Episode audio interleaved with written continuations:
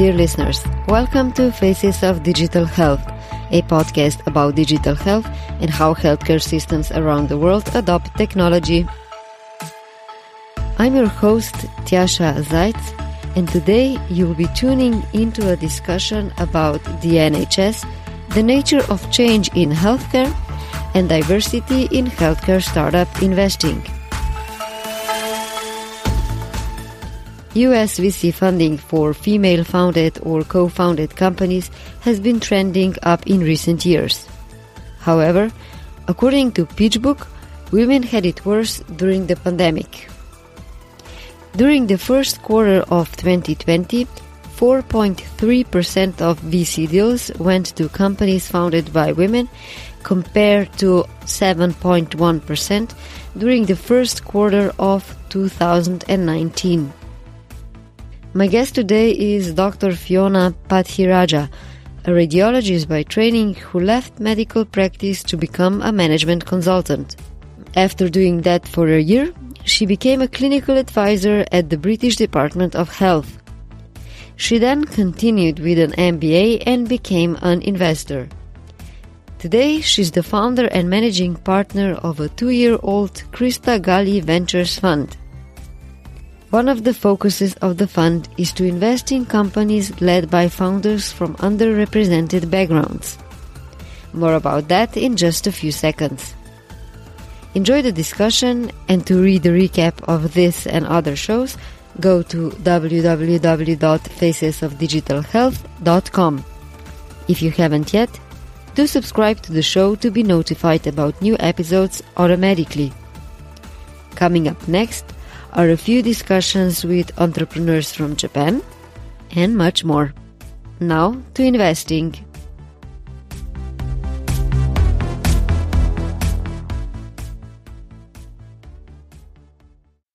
Fiona, before becoming an investor, you worked as a radiologist in the NHS. I started noticing a pattern that a lot of entrepreneurs that I know in digital health and our doctors were radiologists. Is there a pattern or do you see a reason for that? It's an interesting observation that you've made that lots of entrepreneurs are, are radiologists. And I think that I've definitely noticed radiologists who are moving into entrepreneurship or into investments. Um, but I think lots of doctors are now thinking of medicine plus careers where they're thinking about, you know, can I join a health tech startup? Can I be a management consultant? Can I think of a different management role that I can take, um, perhaps at a health insurance company, etc. Um, with regards to your point specifically about radiology, I think that one of the things that people don't know about radiology is that actually lots of the people there who are drawn to it are drawn to it because of the future and the, the, fact that they love technology. It's a place which is really high tech. You know, whether it's the hardware that we're using, these amazing machines to do MRIs, PET scans, CTs, um, or interventional radiology procedures, or the software that we're using every day to, to do voice dictation or to, to do 3D reconstructions on the images that we're looking at. You know, we love technology and we are in the hospital, the people who are at the really leading edge of uh, technology. So it's not surprising that radiologists are curious about um, tech and therefore the future of health. So they're moving out into the more medicine plus types of careers. Can you talk a little bit about your view of healthcare uh, when you were still working as a doctor? Early on in my career, I became really interested in the bigger picture. And by that, I mean the way that hospitals are managed and run. I started wondering, you know, if I start getting to know the bigger picture, could I have a more meaningful impact on the lives and health of even more people? And really, day to day, I found the interactions with patients really powerful, those one to one interactions. But I started thinking that's only one dimension of healthcare. And actually, um, even in the inside the hospital, there's lots of interactions going on between you know doctors and nurses, allied health professionals, managers, executives, etc., logistics staff, etc. But I took some time out of medicine to learn more about the bigger picture. So I was a management consultant for a year. And then I spent a couple of years at the Department of Health where I worked for Sir Bruce Keogh, who is the NHS medical director. And, you know, through those experiences, I really began to realize, you know, healthcare is working in this really complex 3D kind of way by, by which I mean, you know, there's lots of people that when you're in hospital, you don't think about, but they're key players, you know, so whether it's policymakers, economists, um, lobbyists, think tanks, healthcare journalists, there's a huge network of people who are involved in healthcare at all different levels. And that's a much bigger landscape and a much bigger, I guess, environment than what I had in, in health, in, in the hospital, sorry.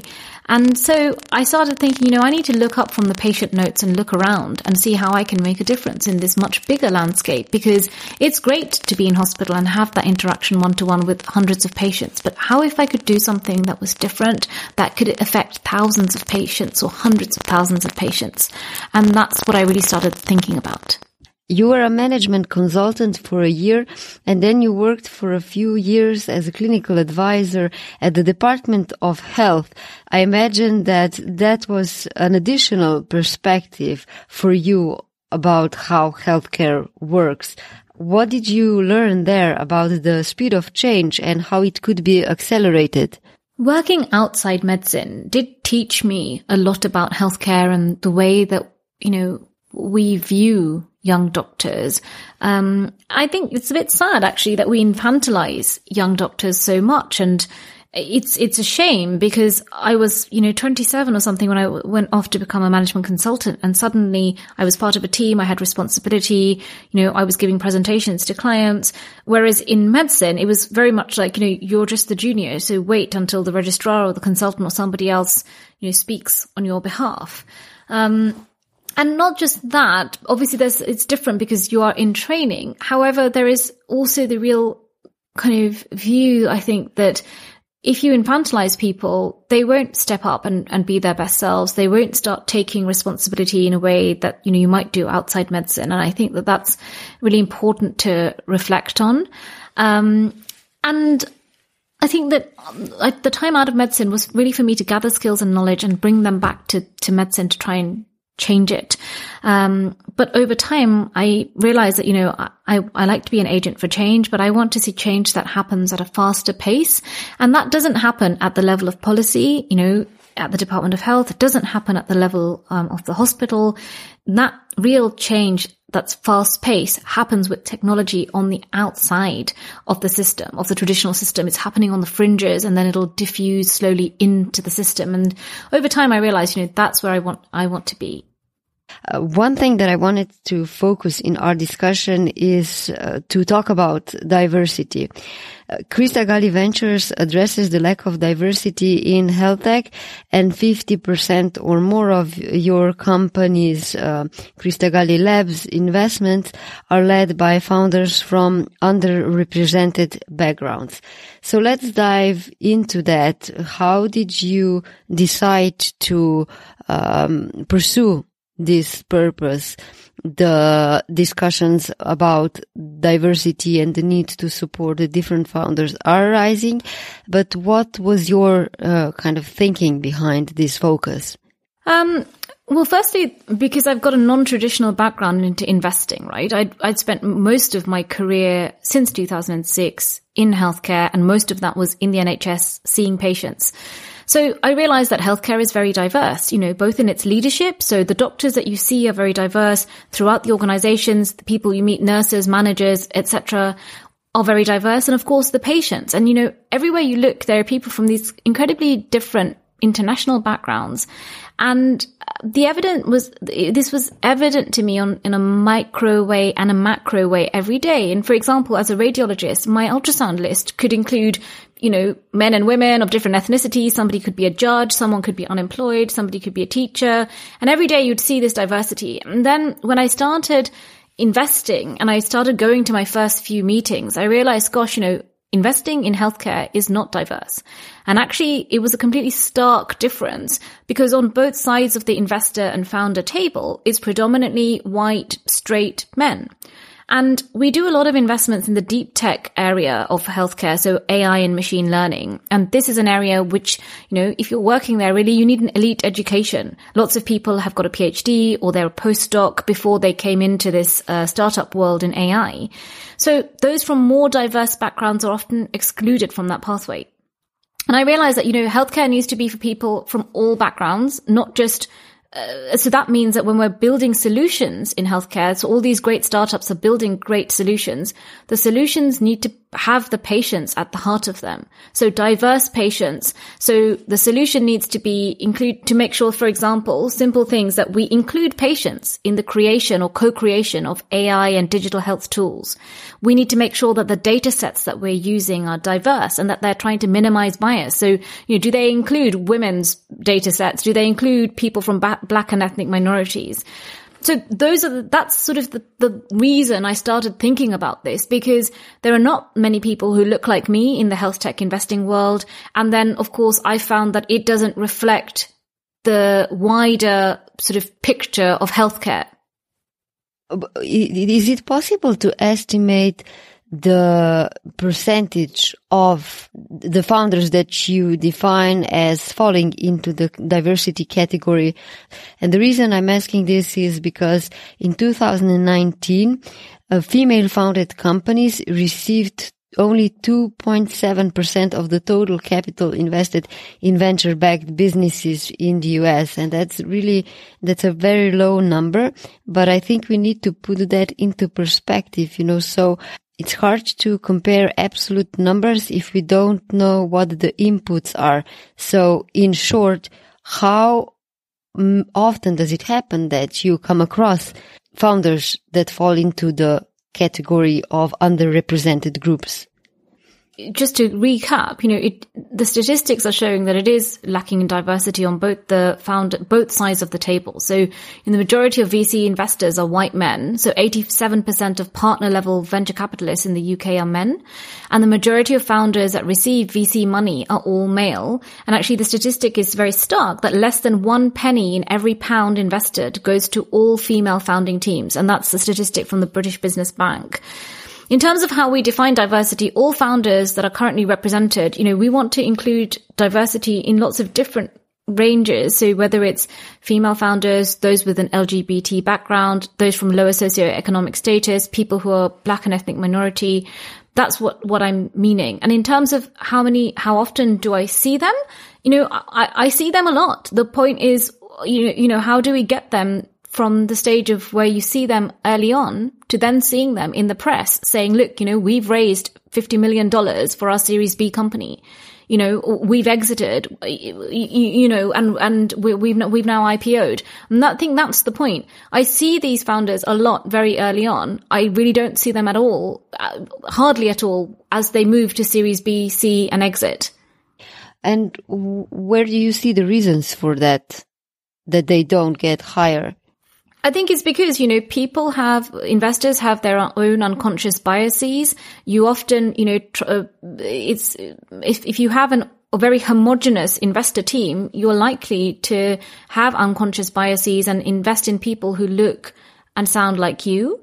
And, you know, for a classic example, I've invested in a company, um, called Juno Bio. It's about the vaginal microbiome. So it's an, it's a company that's, um, working on personalized medicine. And, you know, the founder there is female and, and was told once before going into an investor pitch, you know, don't mention the word vagina. And it's of course, that then makes things very difficult because you can't really talk, if you can't even talk about what you're, you're working on, how are you supposed to get great investment for it? What are your experiences uh, regarding um, the issue of diversity? Did you ever experience discrimination because of your race or gender? One of the the good things about medicine is actually that it is very diverse, you know, and one of the, the beauties of it is that there are so many people from so many different ethnic backgrounds. Most of my friends in medicine are gay. Um, lots of the consultants that I worked with in at UCLH, you know, there were strong female role models.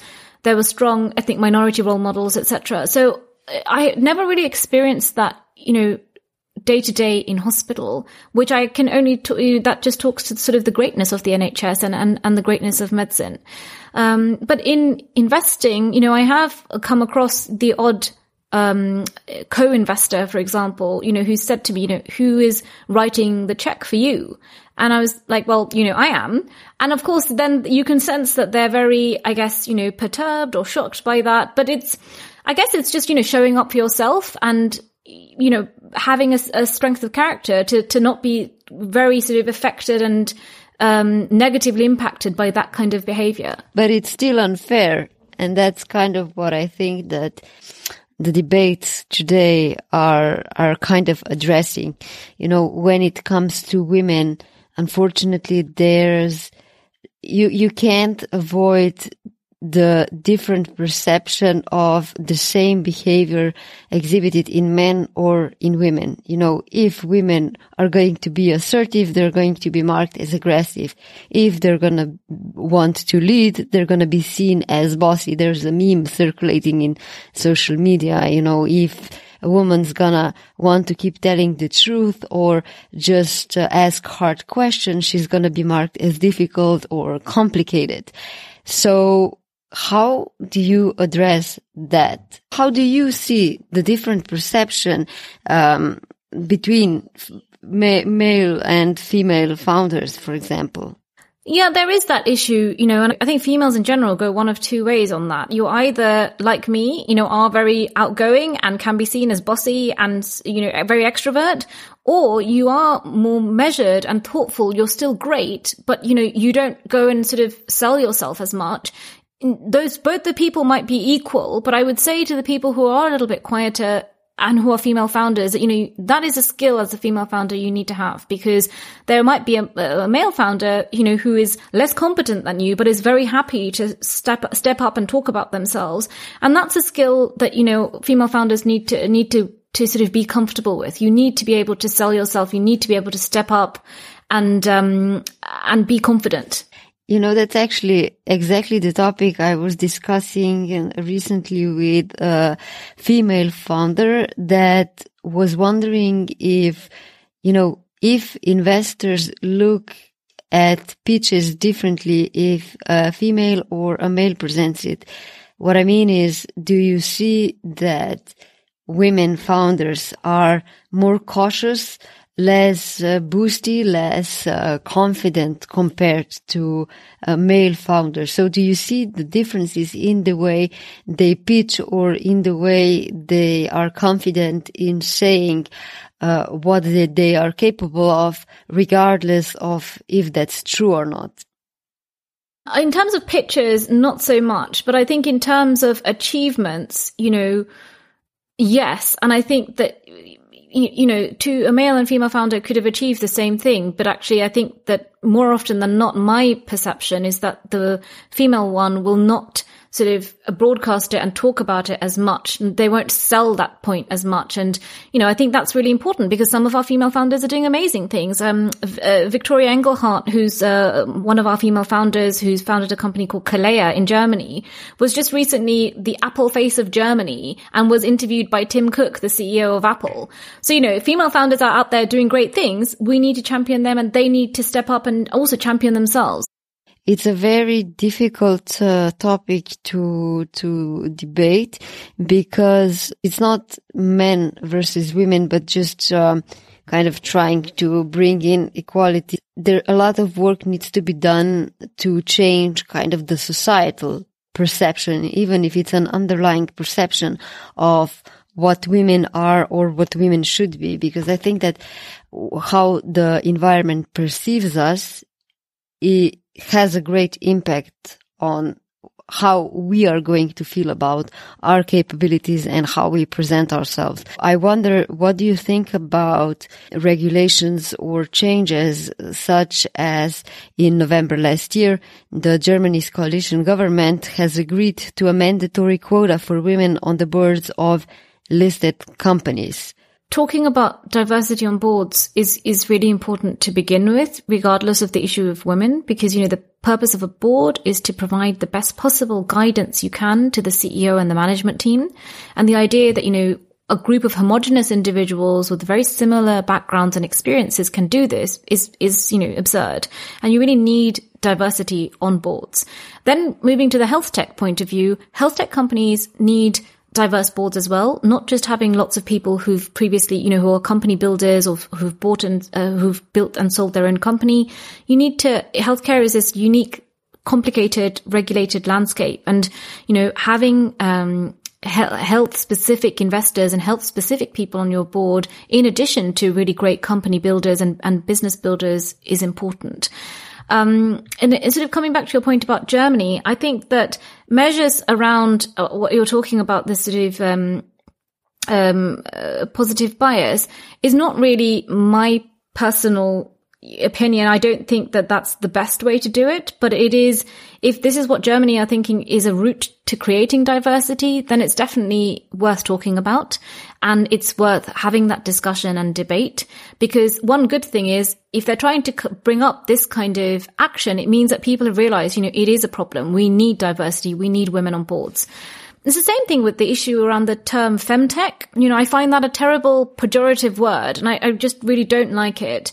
Um, but I recognize that actually to get the issue out there, it's really important because currently lots of women's products are designed by men, sold by men. In hospitals, they're procured by men, evaluated by, um, by, uh, by teams of men. And actually that needs to change because women are 50% of the world. And I think that things like the word femtech or, or your positive bias in Germany are th- necessary things that we need to go through before we really do achieve proper equality. As I said, this is a really, really difficult and uh, topic to, to discuss because you shouldn't have diversity just because of diversity. A few years ago, I was uh, working in a healthcare blockchain startup. And when we were visiting various conferences, there was this whole debate about women in blockchain, you know. So you had conferences and there was always a panel about women in blockchain that was the last thing on the program on the last day, potentially Friday, when nobody was even there anymore. That was kind of a where I felt that perhaps the organizers are only doing that panel to be able to say that they're doing it. What are your experiences in that regard? If we try to look at the issue of diversity or the position of women in leadership positions, to which extent are, are you noticing um, the challenges in the way that uh, that how difficult it is to change the perception and the position that we give to women? Um, I think that there, it's going to take time, as you mentioned, and some of the things around, one of the terms that I, I also don't like other than femtech is this term manel, you know, where you have an all male panel. Um, at a conference. And I actually always call those out whenever I see one. I'm like, you know, actually, why is there another manel? You know, aren't there any other female investors or aren't there any other female founders you can get onto these things? But there is the flip side of it, which actually, you know, they're saying sometimes, you know, we've tried to reach out to a female founder or a female investor, but it hasn't worked out. And we've ended up with this manel now. So it's about, I guess, for organizations and individuals to be aware of these things and to realize you can't always have, um, you know, extreme diversity on every single, you know, event or panel or anything that you do. But it's important that people are aware and sensitive to it because, for example, like I, I have, um, uh, conversations with with investors or with startups where people are will saying sort of the doctor will do X, the doctor will do Y, and then they keep on referring to the doctor as he, and, you know, this happens to me all the time in radiology startups where like the radiologist will do this and they're saying he, he, he. And I will always say she, he or she. It's a simple thing, but you know, language is important and we need to think about the way and be sensitive to the way that we, uh, we discuss that, you know, at a societal level, uh, before we can also, you know, look into the more micro, uh, things around all female panels, all male panels, etc. When talking about bias, I don't want to just uh, focus on the the gender issues in investing, but the, the, the bias or the diversity issue is much broader, as you briefly mentioned yourself. You know, so it's not just about men versus women. Uh, it's about race. It's about age, even. You know, so how do you uh, assess if a 50 year old um, startup founder comes to you compared to someone who's 30 years old? I think it depends on, you know, what, what they're doing. And I see every person because in healthcare, one of the things that's important, the lens that I bring to investing is very much the lens that I've bought from the NHS, right? Which is that every patient who comes to see you, regardless of their age, gender, diversity, job, wealth, all of these things, you see them as important, you see them for them, and you treat them the best way possible that you can, right? And you don't discriminate. You really make the effort for each person. And so in the same way, I see founders for who they are individually. I'm not thinking, you know, okay, this guy is 23 and the other one was 54. I'm trying to see them for the skill set that they have. And I would say about older founders, I did an interesting podcast on my own podcast, uh, which is called the Health Tech VC with one of my founders called Tom Carrell, who founded Cydar Medical, which is in Cambridge, which is a vascular surgery AI startup. And he, I think he's like I think in his early 50s. And, you know, we talked about the nuance actually that the life experience that you have brings as a founder because you know it makes you more resilient. It makes you um, talk less bullshit for want of a better word. You know you're um, you're a sort of uh, more resilient person as a, at an older age than you are at a younger age. So i think that i would say to, in answer to your question age is definitely part of what we think about but i try and see every individual for who they are. Are there any specific challenges that you are facing, you know, at the moment as a VC fund? Like um, you know, we, we tend to see VCs as these almighty figures with uh, power and influence, but at the end of the day, you know, VCs as well as the startup founders need to find uh, funds for for the for their funds, and um, yeah, managing people and managing startups is not an easy job. Yeah, I mean, finding funds for our fund is not an issue for us because we have a single investor who is able to keep backing us. And we've set us, ourselves up as an evergreen fund, meaning that we reinvest or return back into the fund anyway. You know, we talked about biases. One of the things that I've learned as I go on in, in life and in investing and medicine is to really listen to your, to your intuition and to your gut feeling because I think that sometimes when I've gone against my better nature or gone against my intuition, it's when I've started to have problems, whether it's with founders or with co-investors, etc., where I've thought to myself, you know, in medicine, when you have a patient, sometimes you can sense actually this this consultation might be a bit challenging. You know, you can think that before as soon as a patient walks in, just something in the energy in the room. And actually, I've thought that it's the same thing in in um, in sort of investing. And in the times where I've ignored that feeling is when things have gone wrong. So really, for me, it's about learning to lean into my intuition and to to sort of really go with that, despite you know being at an early stage as a fund. That's actually an interesting point because it points out that when it comes to founder investor relationships, these are still person to person relationships. So it's not just about the results a found a founder can exhibit. It's also about some sort of energy that you can sense um, between the investor and founder because at the end of the day, investors do invest for a lot of years. As you mentioned before, it can be seven or even more years before uh, the company succeeds, uh, for the lack of a better word. So it's crucial to to find the right partner. Yes, I, I would agree. And you know, getting to know people is is, is a very important part of um, this world. Yes. Do you think it's possible that, for example, if uh, you are a startup founder and you just don't succeed in your pitch because you're just in your early days, that you can come back to the same investor and succeed because investors are busy. You know, you get a lot of pitches uh, on your table. So what's the situation with second chances?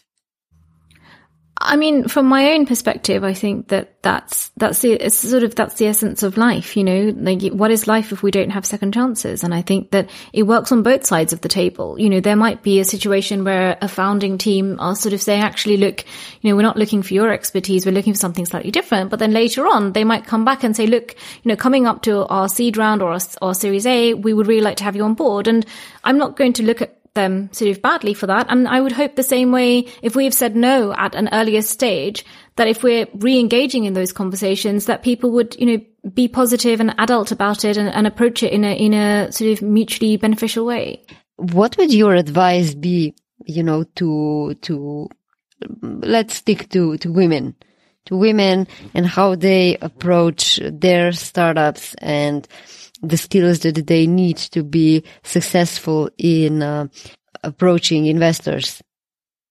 My advice would be, I guess, would be a bit more general than the whole founders approaching investors, because as I said, I think that actually in this world of investing, there is a lack of women on both the founder side and on the investor side, right? So I would say you can't be what you don't see. It's something that I say all the time, but it's so important. It's about visible success. If people can't see women succeeding in an industry, then they won't sort of believe that it can be done. They won't invite them onto these panels. They won't think about them as co-investors. They won't think about them, you know, as partnerships for their next product. So for younger women entering the industry, it's about seeking out excellent women to be mentors, um, and trying to, you know, convince those people to help sponsor and support them through their journey and to share the tips and tricks that the older or more experienced people have, have learnt. And for women who've achieved success, you know, and who are at a later stage in their career, I think it's about making yourself really visible, being available to aspiring women who are at the beginning of their own careers so I think on that note, like, you, you, know, if you're a woman, listen, if you're a woman who's listening to this, a woman in health tech doing something amazing, contact me on Twitter and come and be a guest on my podcast. You know, the health tech VC, I'm always keen to showcase amazing women and to pay it forwards. And, um, I think that's really all I have to say about in terms of advice. You've been listening to Faces of Digital Health. If you enjoyed the show, leave a rating or a review by going to www.lovethepodcast.com slash faces of digital health and you will be redirected to the platform appropriate for your device. Stay tuned!